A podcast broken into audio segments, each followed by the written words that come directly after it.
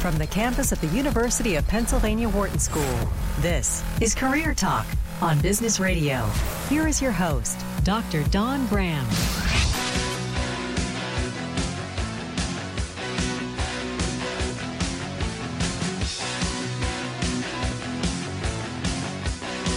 Welcome to Career Talk, your career insider. Hey, we are on Business Radio and we are powered by the Wharton School, Sirius XM, Channel 111. I'm your host, Dr. Don Graham. And I'm the career director for the Wharton MBA program for executives right here in sunny Philadelphia. I'm also a licensed psychologist and corporate recruiter. And we are here with Dion Simpkins and Patty McMahon, who are behind the glass making everything sound awesome. So if you're just tuning in, it's noon Eastern Time, Thursday. We are live and take your calls all hour at 844 Wharton. That's 844 942 7866. And guess what? You've caught us for our Halloween special. For those of you who are longtime listeners, you know this is one of my favorite shows because I love Halloween. And if you're new to the show, welcome. We'd love to take your calls at 844 Wharton, 844 942 7866. In honor of Halloween, we will be discussing scary job situations and tricky job search situations that you might come across when you're going to apply for a job. So if you have one of those, We'd love to hear from you. We're taking your questions noon Eastern live Thursday, all hour long. 844 Wharton, 844 942 7866. And to help us with this very fun topic, we welcome back a crowd favorite, Carrie Spaulding. Carrie is the 30 something coach. So, hey, do you have 30 something panic? Then you want to call Carrie. She's an expert coach and facilitator who helps people create the relationships, careers, and lives that they want. Carrie is credited by the International Coaching Federation, and we're excited to have her here in studio for our Halloween special to talk about all of those tricky, tricky job situations. Welcome, Carrie. Thanks, Don. It's so great to be back here. So I'm excited, and, and when you come in, we always have to define thirty something because it's it's broader than thirty something. Yeah. So I a lot of people who find me are experiencing what I call thirty something panic. So it's that feeling of I thought I would have figured out certain things by now, or I thought I had figured out certain things, and now I'm realizing that this isn't really what I want. And it tends to be characterized by a feeling of wanting to be really intentional about your next steps, get really clear who am I, what do I want, and how am I going to make that happen sooner rather than later. And that's something that we all want, whether we're 20 something, 30 something. For sure. 40 something. Yeah. can take on a slightly different flavor in different periods of life, but really we're all about the same things, right? We want purposeful careers, we want meaningful relationships and we want to you know live and be in a world that feels good for us. Mm-hmm. hey you're just tuning in. You have caught our halloween special which means guess what? Halloween trivia and fun facts. Because it wouldn't be a halloween special without that. So i'm going to start with one. And i knew the answer to this carrie and i know i'm putting you on the spot. So i had to look this up. Pumpkins are fruit or vegetables what do you think? Ooh, just the fact that you asked the question makes me feel like I should say fruit because I think I think they're vegetables. So I'm going to say vegetables anyway. It's fruit. Ah, see, but you I were right. right. I should have trust trust your instincts. That's See? the first step Lesson here today number career talk. I, and I think that's true. Whether it's a multiple choice test, whether it's accepting a job offer or not accepting a job offer, trust your instincts. Actually, there's a lot of research, Carrie, about the the new brain, which is the gut and you know intuition, mm-hmm. and how we you know for so long have ignored this in favor of of data and all this stuff that's come out. And of course, data is important, but a lot of times we don't have all the facts when we're we're accepting a job or when we're in a in a situation and we have to go with our gut.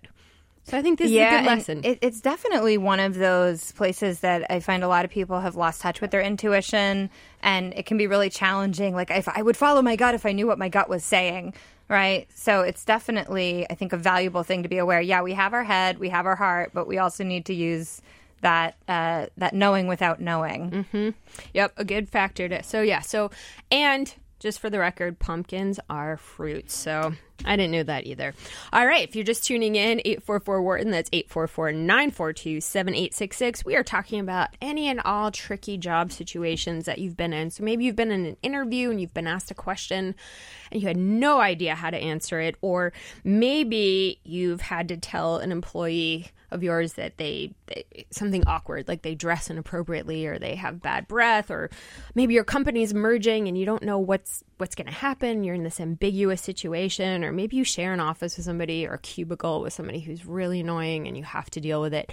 Any and all tricky job search or career situations is what we are talking about today. Or maybe you have a tip for somebody who's in some of these situations. 844 Wharton that's 844 942 7866 so Let's kind of dive into this because Carrie, you and I kind of came up with a list of, of different ones. Here's one of my favorites. Somebody asks you for a reference, but you don't want to give it to them. Mm. And you're, you're thinking, how do I do this? Do I just give them sort of a neutral reference?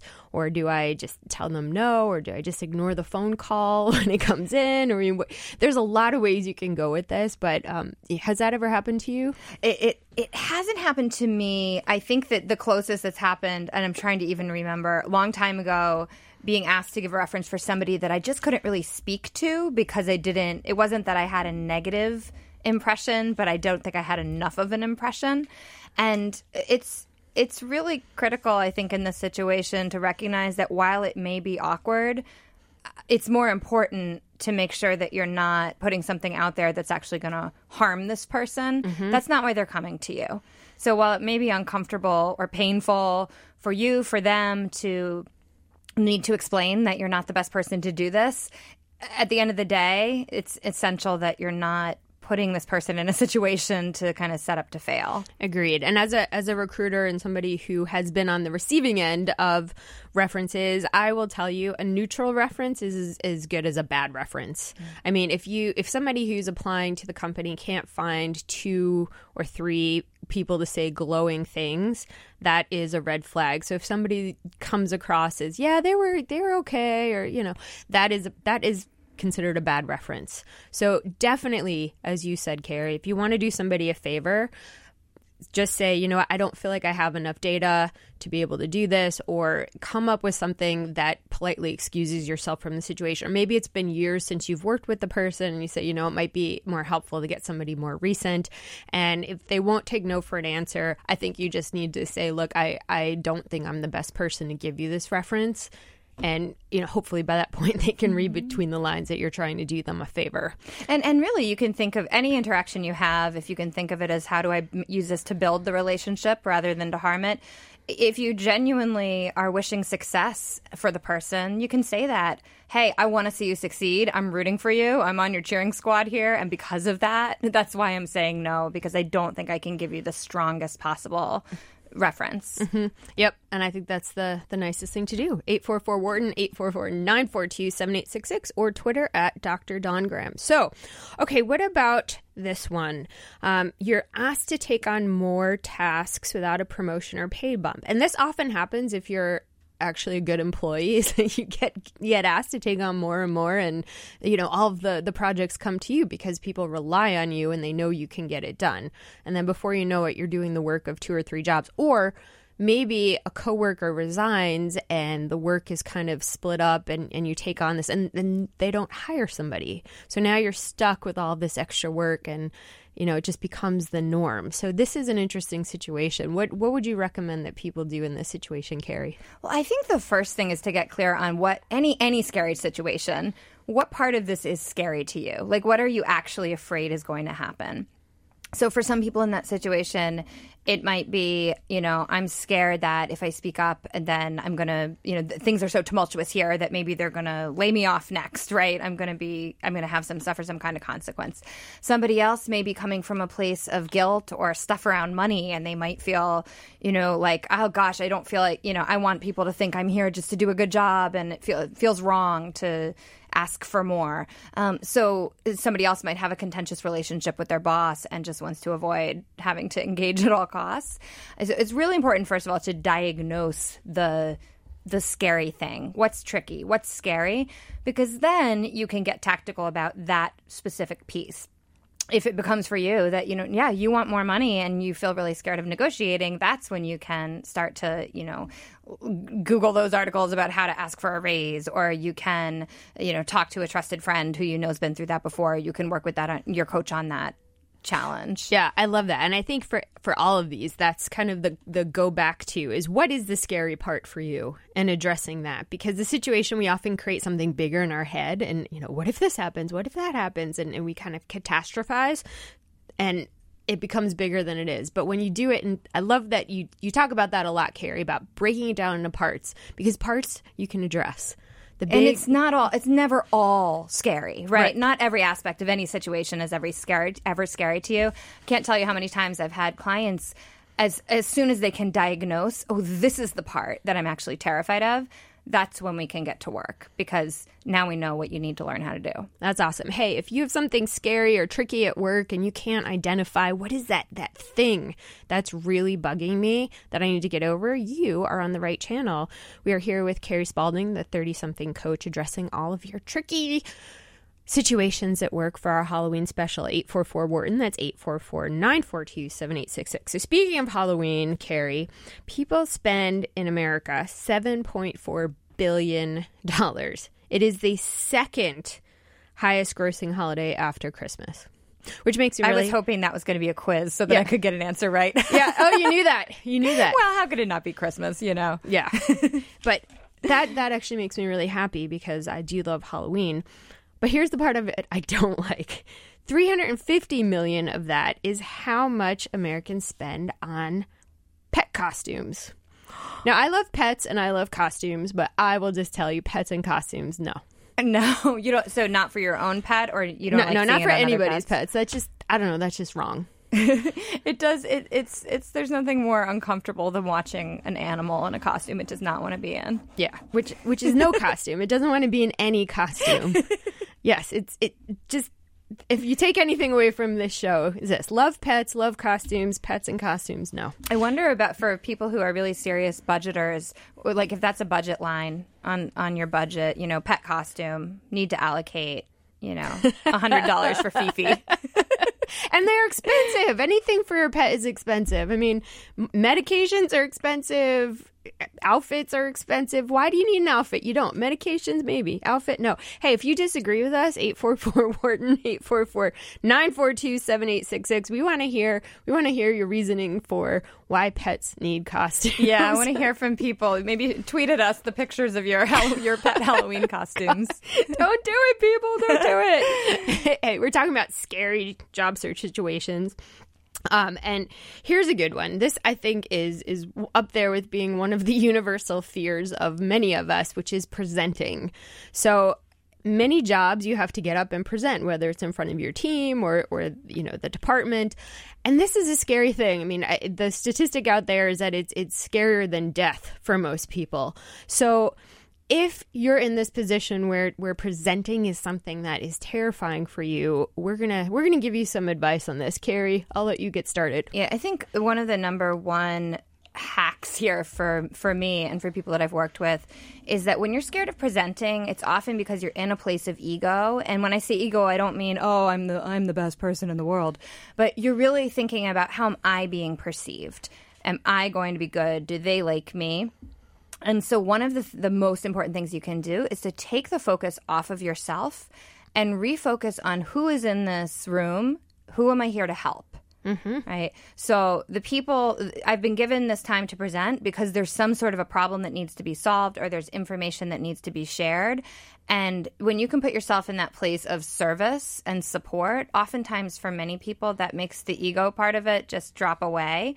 And you can kind of refocus on what's the most important thing for these people to walk out of this room understanding. Or another great question is, what do I want people to be able to do when they've heard my presentation. So suddenly you're not thinking at all about, you know, how does my hair look? You're thinking about how much value am I creating for these mm-hmm. people?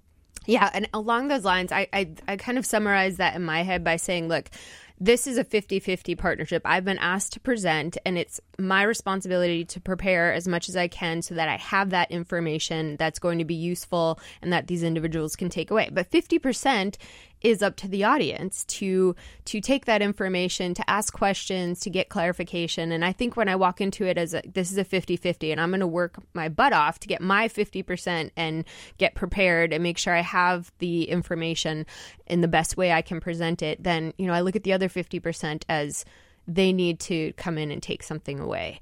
So I, I love that advice. And I think you're right. Most of the time we're sitting here thinking, how do I look? Do they think I'm nervous? But I also think people want you to succeed. I mean, it makes, if you've ever been the audience sitting in front of somebody who is nervous up there, it, you want them to succeed. You, you want them to like, you know, just pull it together. And, and so, I mean, I think that's something else too, is knowing that the people there, they want this to be a good situation.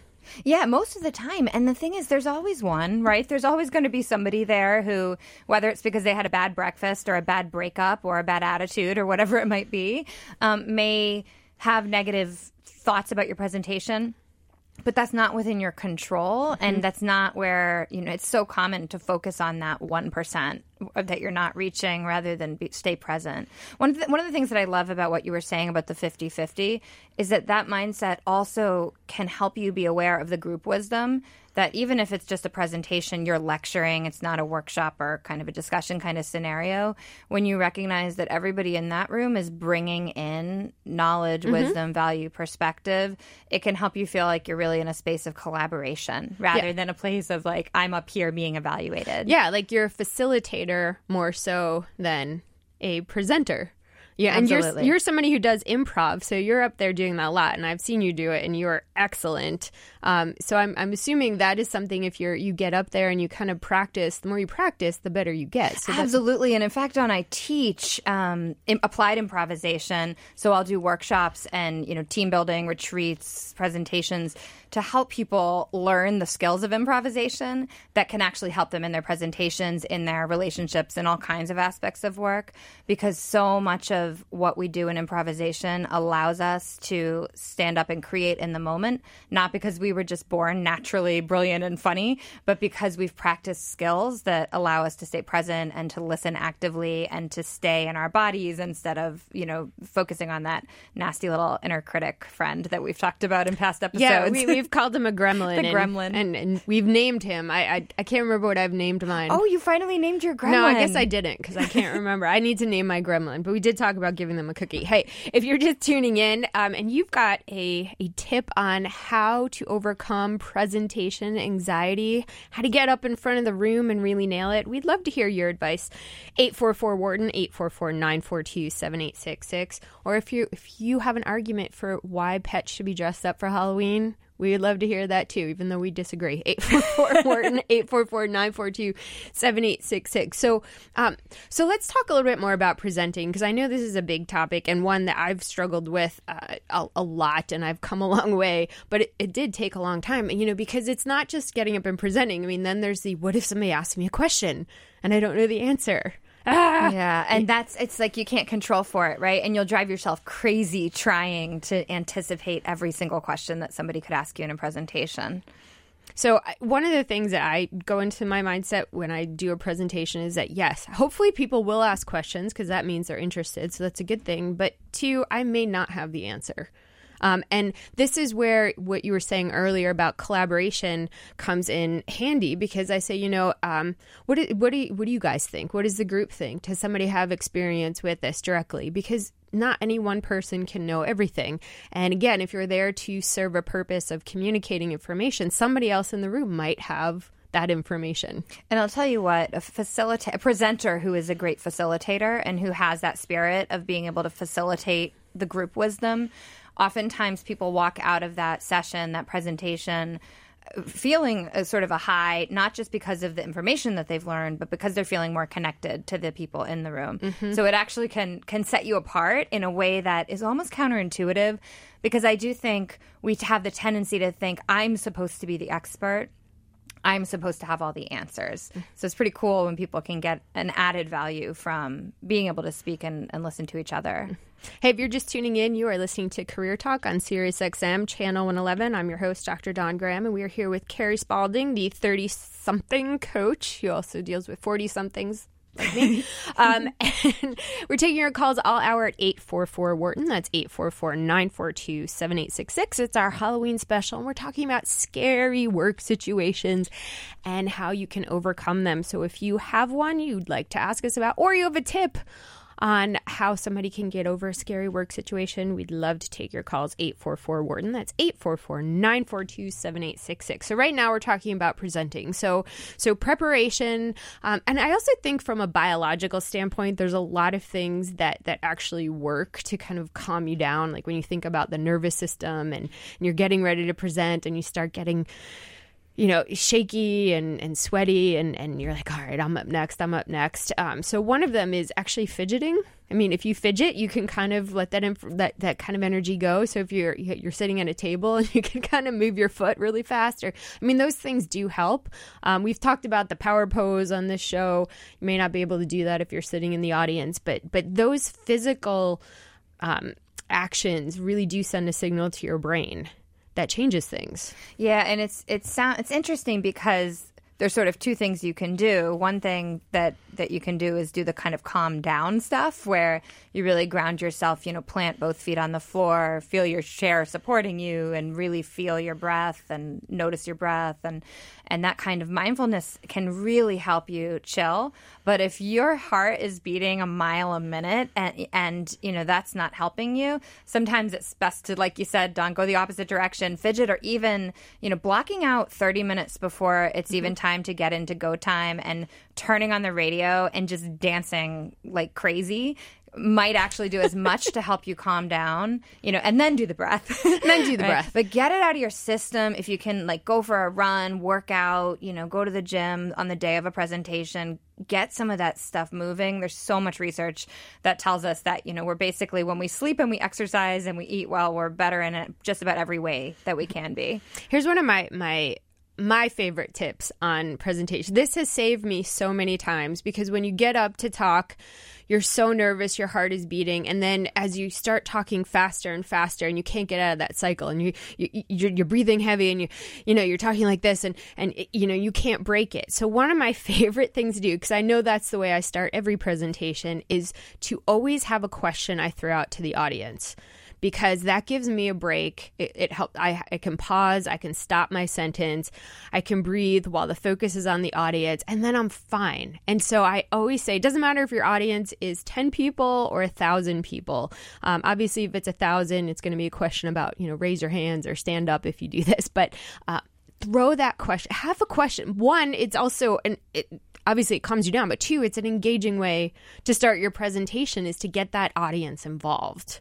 I think that's such a great tip and really like when you can think about who you actually are know yourself just like don you were saying you know yourself you know that this happens like every time. So it's not a surprise. It's planned for that. Mm-hmm. and whatever your thing is um, prepare your presentation as if that's supposed to happen mm-hmm. because it's going to happen. Mm-hmm. Yeah, I mean, the, the, technology glitches will happen. It doesn't matter how much you prepare, how many times you've played the, the video. I mean, when you get up there, it's going to, something technology is going to go wrong. So, I mean, prepare for it and, and don't freak out about it. Um, the other thing I really like, and you, you were talking about that one kind of curmudgeon who's always in the audience, I think there's also always that one person who's taking notes and smiling and nodding as if like you are, are putting out the, the best information in the world. like, you know, there's always that one person. And I find that one person and I just like, I obviously want to do eye contact everybody, but I come back to that person, mm. especially when I'm starting to wonder if I'm losing the audience. I'm like, where's that person? yeah. Um, because it, it, it automatically makes me feel like, okay, okay, there's somebody that's getting something out of this. I just got good. a little visual of like the Super Mario, you know, eating a mushroom, right? And go, you go brr, brr, brr, and get bigger. and you got to visit, you got to have eat a mushroom during your presentation. Yeah, uh, just check in with somebody who's really believing in you. Another thing that related to that that's really valuable is to really think about your own internal um, support team. Like, um, think about the people in your life. Actually, choose a list, right? Some people might call this, um, I've heard it referred to in terms of board of directors when it comes to trying to make good decisions for yourself. But you can also have like a board of supporters, right? And really, this isn't something to do on the fly. It might be a little project if you do know that you have presenting coming up or if you present often, um, to think about people in your life who you can almost play sound bites in your own head of things that supportive things that they have said to you or would say to you. You know, your best friend, your your first really meaningful teacher, um, you know, somebody famous who just you admire, and you know, and and then you can actually plan to think about what would this person say to me. Feel that love before you go into not just um, public speaking, but any of these scary situations. Bring those people with you. Hey, if you're just tuning in, you are on Career Talk. Sirius XM channel 111. It's our Halloween show, and we are here with Carrie Spaulding, the 30 something coach, and we are talking about tricky and scary job search situations. And right now, we're talking about getting up and doing a presentation in front of a crowd, which can be scary for everybody. Uh, hey, if you've got a tip, we'd love to hear it. 844 Wharton, 844 942 7866. But right now, we are going to go to our pre break quiz. Quiz? There's a quiz? Okay, in 1922, this popular board game outsold Monopoly, and at one point, nearly every U.S. household had one. In 1922, this popular board game outsold, uh, eh, outsold Monopoly. Outsold Monopoly, and at one point, nearly every U.S. household had one. Think you know? 844 Wharton, 844 942 7866. You're listening to Career Talk on Sirius XM Channel 111. We'll be right back. You're listening to Career Talk on Business Radio, powered by the Wharton School. Here again is Dr. Don Graham.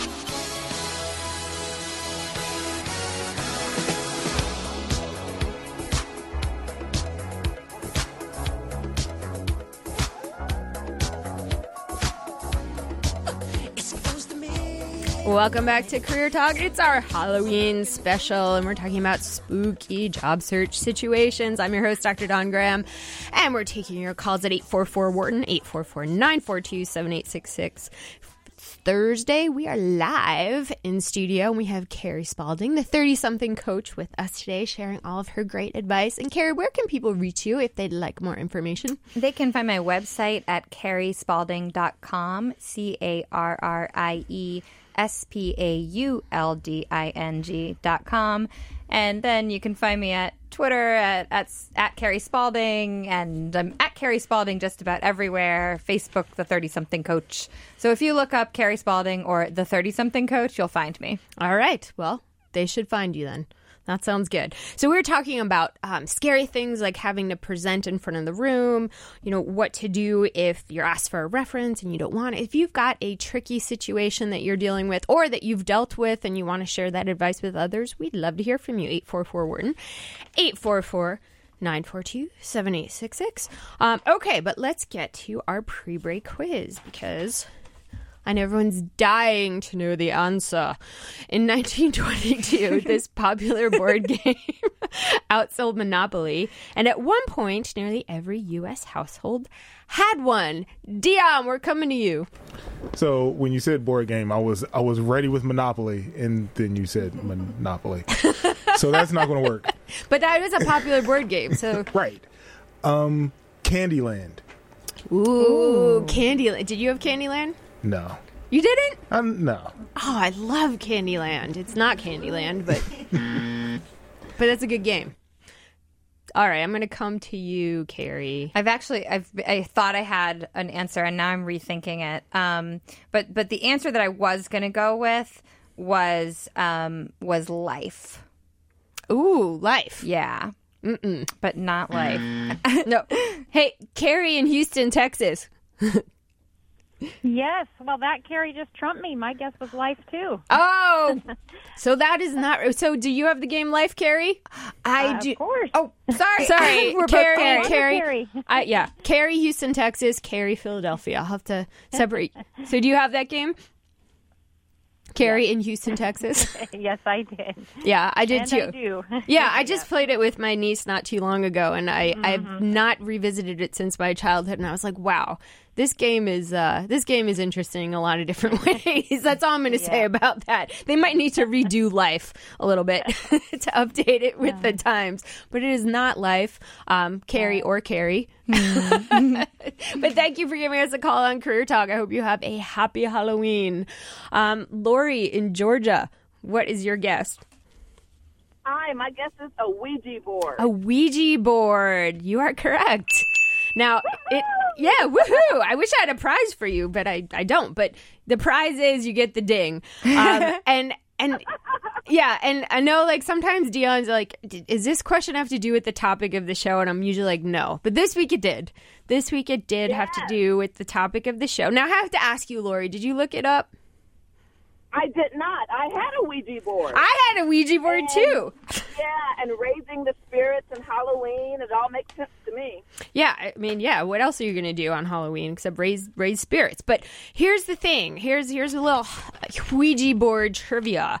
So in 1922, the Ouija board ended up outselling the game of Monopoly. Nearly every household in the U.S. had one, either stashed in a cupboard or displayed on a coffee table, which I love. Lawyer and inventor Elijah Bond patented the Ouija board in 1891, and most people perceived and played the game as simple and innocent way to spend time. In 1973, the film Exorcist stopped the nationwide Ouija fad dead in its tracks after, of course, all of you have seen The Exorcist. A 12 year old girl becomes possessed by demons through the Ouija board.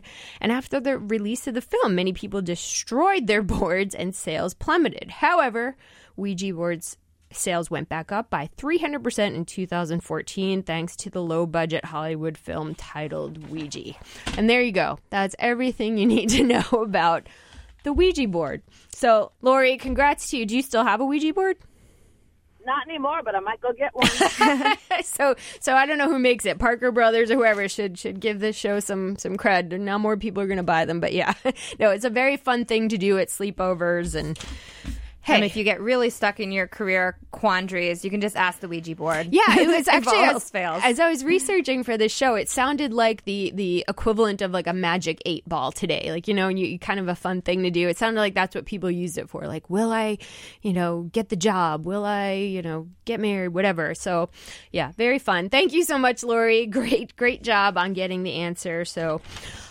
Welcome to our Halloween special. If you're just tuning in, we're taking calls all hour at 844 Wharton. That's 844 942 7866. And we're talking all about scary job search situations. Okay, so Carrie, we got uh, we got a tweet question um, at Dr. Dawn Graham. And the the question is how can you overcome anxiety in cold calling?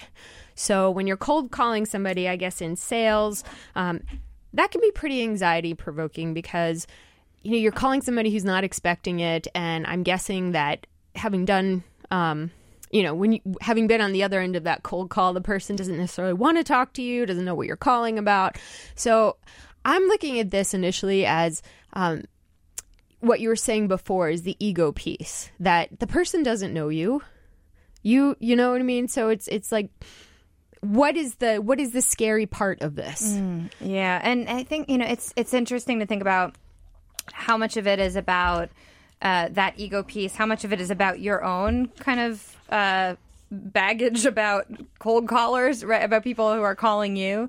Um, if you have some sort of an association with that experience, it could affect you too.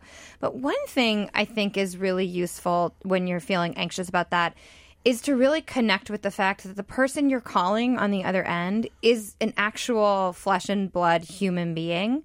And if you can actually picture, make up a picture in your head of that person um, that that helps you feel relaxed and connected, um, and actually imagine that you're speaking to this person's face. It can make a really big difference because there's something so anonymous about cold calling, right? We can't, we're not looking at the person, we don't have that kind of a connection. So one thing you you can do is really just imagine that you're looking this person in the eye. Actually, smile when you're when you're talking on the phone.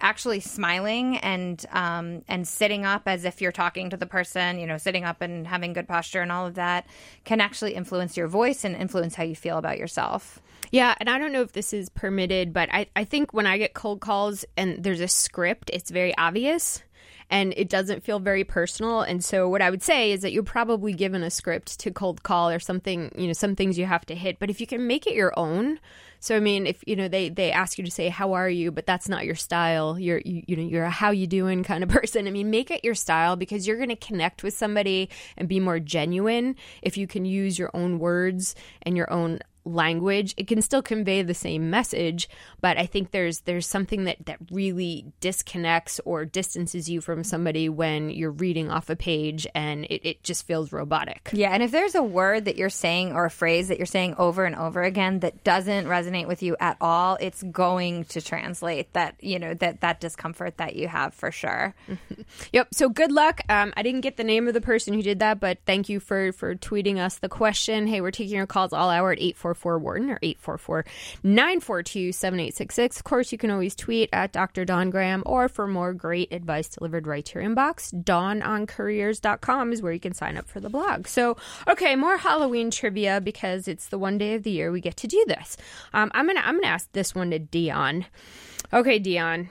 In the Texas Chainsaw Massacre, which I'm sure you've seen multiple times. Ha- Okay, we'll, we'll go with that. okay, how many people are killed with a chainsaw?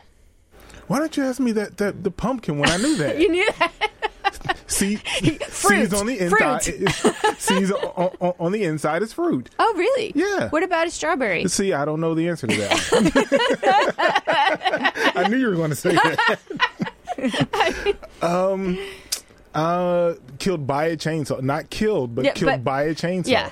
Ah. Because it is a Texas Chainsaw Well, yeah. Massacre. and, and massacre. Okay, Yeah. I'm, gonna- I'm gonna say 13. Wow. I don't even think there were 13 people killed in that movie. I came down off, off of my my first though, which was like 30 something. wow. Yeah. well, maybe. you said massacre. I, well, I mean, that's their word, not mine. Um, maybe in, in Texas Chainsaw Massacre 1, 2, and 3. But um, Total. the total. but, uh, Carrie, do you know? Weirdly, I was going to say 13 just because it seemed See? like sort of a scary number. Exactly. Maybe That was my six. thought Six is a number that people like to use with scary things. Yeah, it's one. One. Oh. Which which Well, makes is that a- I know. That's not a massacre. That's a Texas chainsaw murder. yeah, yeah. it's it's not even like a serial killer at that point. It's just the Texas chainsaw. It could be an accident for all you know. That's what I was the. Texas Chainsaw Accident. it's which is so much less scary. All right. Well, anyway, the rating of, of, of this movie just keeps going down. I know. wow, there's only one. That's yeah. Now I kind of want to see it. Yeah, see, it's not that scary. Only one one person, and it could be an accident. Uh, we're talking about scary job search situations. You're listening to Career Talk. I mean, okay, here's one. Um, the uh, you're sharing an office with somebody who is annoying, or there's something awkward. So maybe they have bad breath, or they, you know, something. How do you how do you talk to this person? Because this is something you're going to be spending 40 hours a week dealing with. Maybe they talk too much. I mean, Yeah. So this this one it's so tricky and complex because there's a lot that's happening here. One of the things that's happening here is it's not all there's something about what's going on with you that's getting really triggered by what's going on with them mm-hmm. because chances are other people have engaged with them throughout their lives and some of them have been bothered and some of them haven't.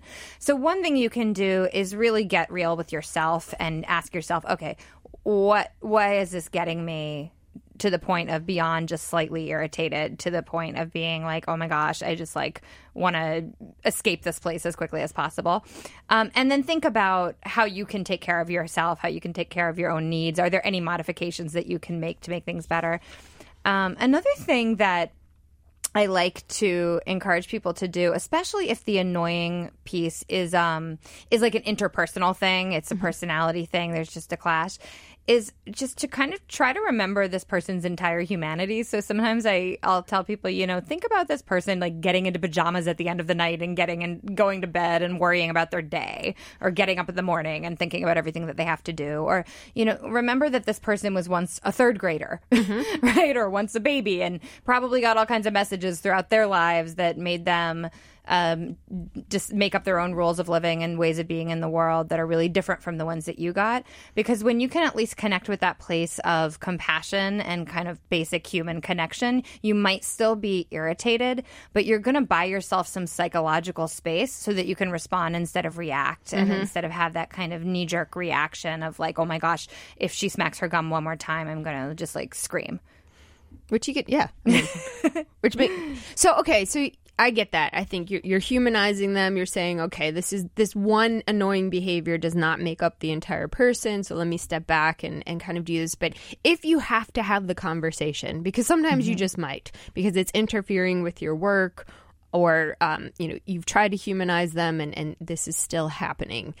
Is there a delicate way to bring it up? Where you won't damage the relationship. One thing that just popped into my head, I remember reading a really amazingly wonderful book called Difficult Conversations Mm-hmm. that I highly recommend everybody who ever has to talk to another person check out. Um, difficult Which is everyone. Conversations. and um, and I remember having such an aha moment when I was reading that book once and I was having some trouble with a colleague who actually turned into a dear friend, but at the time we were really feeling frustrated with each other. And um, it was talking about, you know, finding your contribution to a dynamic. And there's a hard to spot contribution, like things that, you know, if you just can't figure out what you're bringing to the problem. And one of them was not bringing up the issue and just taking responsibility for your own preferences and communication, not, you know, trying to be passive aggressive and trying to, you know, plant seeds and then getting frustrated with them. So I think if you have to bring it up, one thing you can think about is what is the most respectful and direct and clear way that I can express a request, right? So, um, you know, taking all of the personal attacks out of it and all of the frustration that you get at this person for not just knowing that it's not appropriate or how you feel or whatever, and, and just being as matter of fact as possible can sometimes take out a lot of the drama you know, hey, if, if it's something where you're just you're making a request that make you more comfortable, hey, when X happens, this is what's happening for me. Mm-hmm. Would you be willing to why? Right. And, and just really owning it because sometimes we'd rather the person just kind of figure it out themselves. And so we, we don't just say it.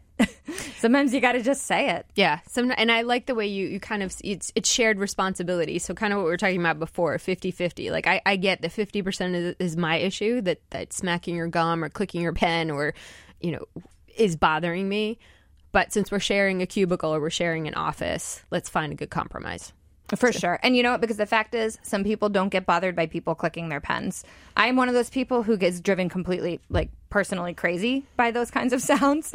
And I'm aware that I'm more sensitive than other mm-hmm. people to it. So I do have to own that a little bit. Mm-hmm. I need to be able to say, hey, you know, I, I recognize that you're just living your life and I wanted to share with you that this is this is going on for me.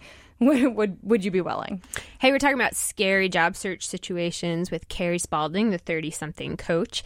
And here's one that's really scary. When somebody asks, and everybody who listens to this show knows this is one of my like the most loathed phrases pick your brain.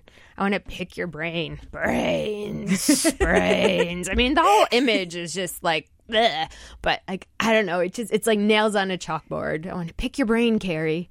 It just, I mean, I don't know where, who came up with that phrase, but it, you know. It's one of your pet peeves. Yeah, they should. They... Pick your brain. What do you do when somebody says this? I mean, obviously, uh, I am. I'm always happy to share advice. I mean, that's kind of the, the what I do. But there comes a point in time where you know you are a coach, and people want your advice but that's something you worked very di- very hard to attain and, and get your certifications and this is the way you make a living this is the way you you pay for your food and your rent and and when people want to pick your brain it's it's basically in my opinion like walking into somebody's store and taking stuff off the shelf and walking out Right. Yeah, I think you know one thing that that this is bringing up for me is just how important it is for you to for anyone to really hone your um, resentment radar like in yourself. Notice when you are feeling resentful. If you are saying yes to a request and then you feel that feeling of like ah like how did this person take advantage of me? That's that's really a moment to recognize i need to change my boundaries and i need to to to do something different. And with the pick your brain thing, there might be times where you are just feeling like, you know what,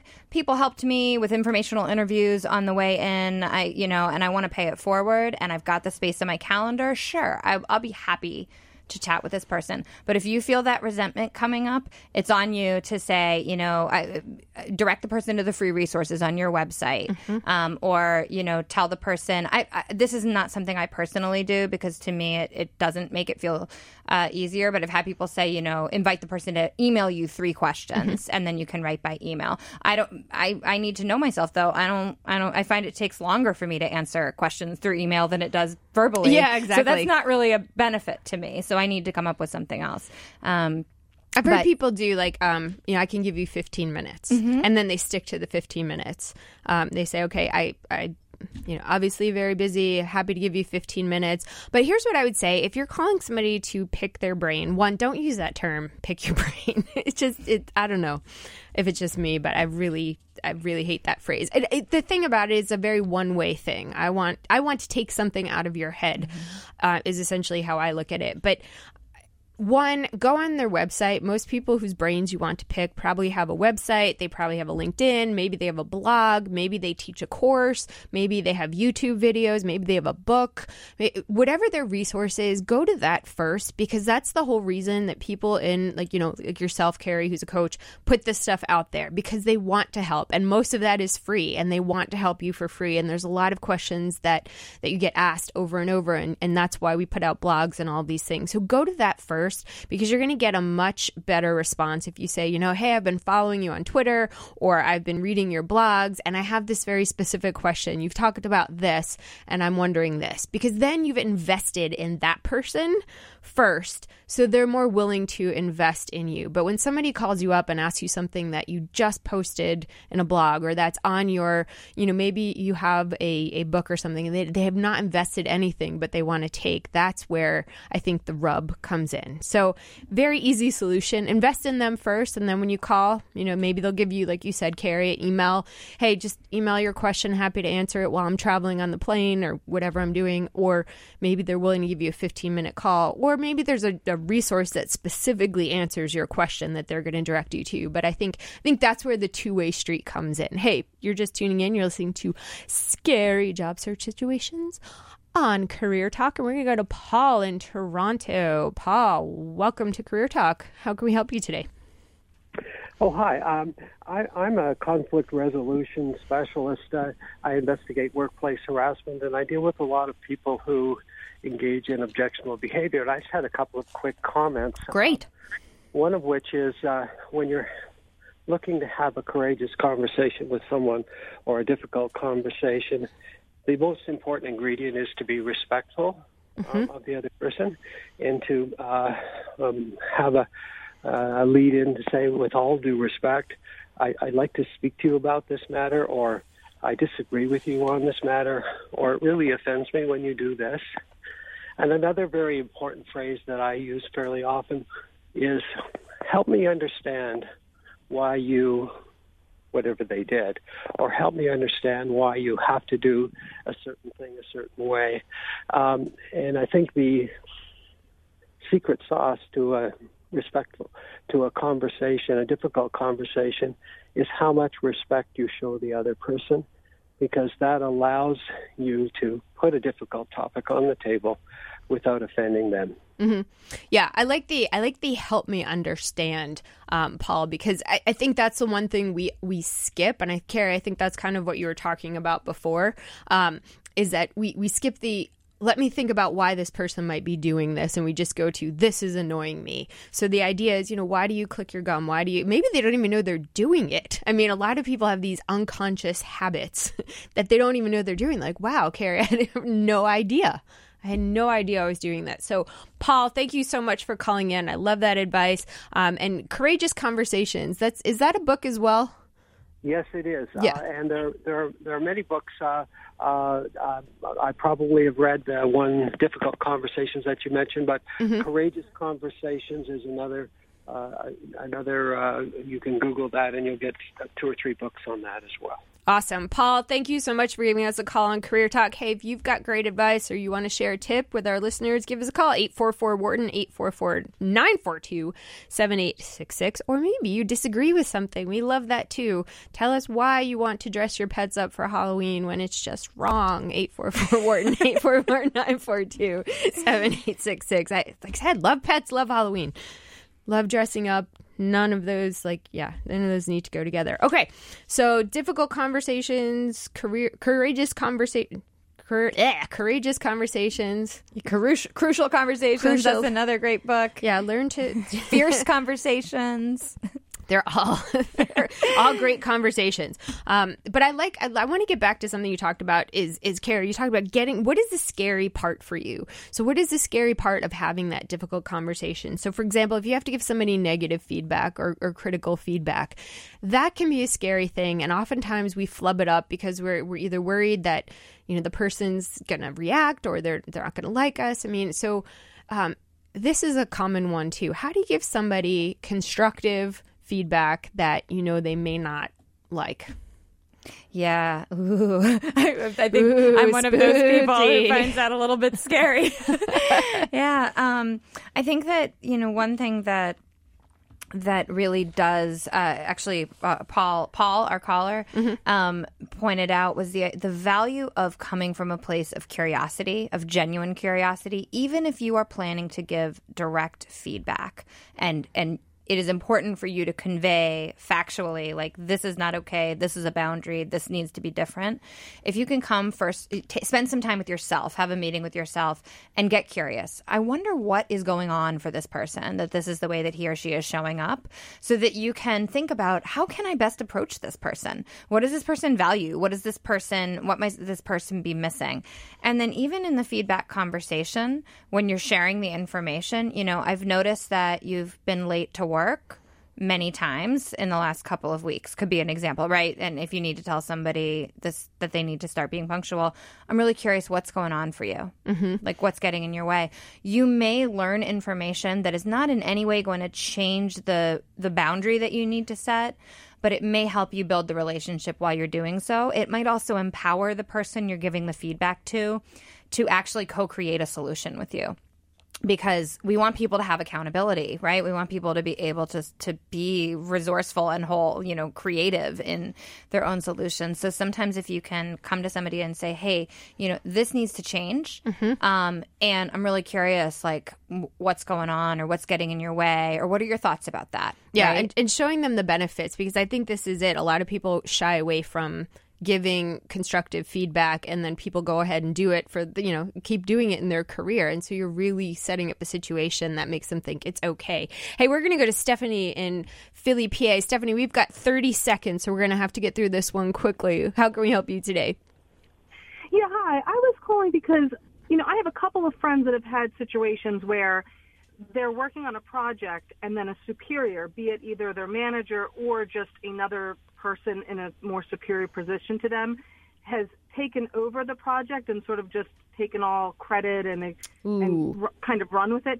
How do you best recommend somebody have a conversation with them or deal with that kind of scenario? Yeah, great question. Actually, this was on my list to talk about. Stephanie, of course, was always more on the list than we ever get to talk about. But this is a good one because I think it happens a lot. So, so basically, you're the, you're doing all the grunt work, and the superior goes into the meeting, and and they look like they, you know, they did everything. So, I, you know, I, I have a couple of thoughts on this, and we have just a very short amount of time. So, I wanna I wanna give Carrie the floor while she's here. Carrie. Well, I learned a tip about this on Career Talk, so I should throw it back to Dawn.